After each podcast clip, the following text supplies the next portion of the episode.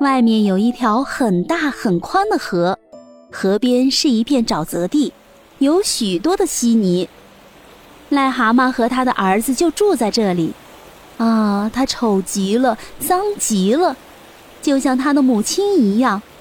他看见了核桃壳里的小姑娘，就咯儿咯儿、哇哇的叫起来。他能说的就这么一点儿。老癞蛤蟆说道：“别这么大声说话，要不你会吵醒他的，他还会从我们这里逃掉的，因为它轻的就像一片天鹅绒。我们要把它搁在河里一片宽睡莲的叶子上。它这么小又娇巧，对他来说，那片睡莲叶子就像一个小岛，在那上边，它就跑不掉了。”我们把烂泥下面的房屋打扫干净，你们就在那里安家。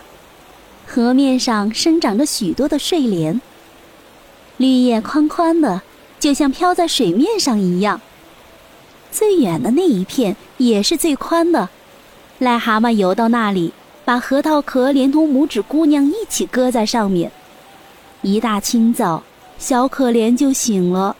当他看清自己在什么地方的时候，他伤心的哭了，因为那片绿色的大叶子四周尽是水，他根本无法到地面上去。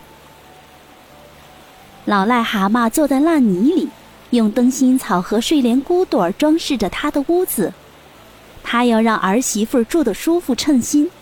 然后他和他的儿子一起游到拇指姑娘那里，要把她那张漂亮的床搬来。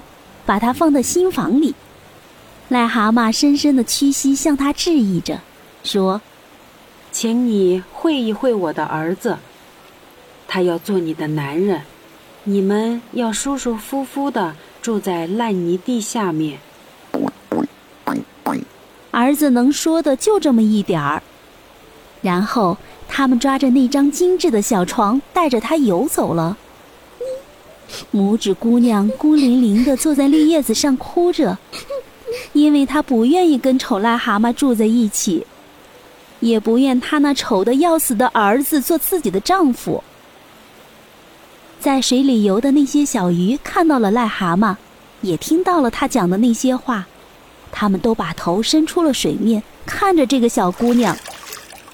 他们一看见拇指姑娘，便发现她太美丽了。都十分的难过。老癞蛤蟆要她嫁给那个小的丑癞蛤蟆，不，绝对不能这样。于是他们钻到水里面，围着那片睡莲叶子的杆，用牙齿啃断它。于是叶子便带着拇指姑娘顺着小河飘走了，远远的飘走了，到了癞蛤蟆再也找不到的地方。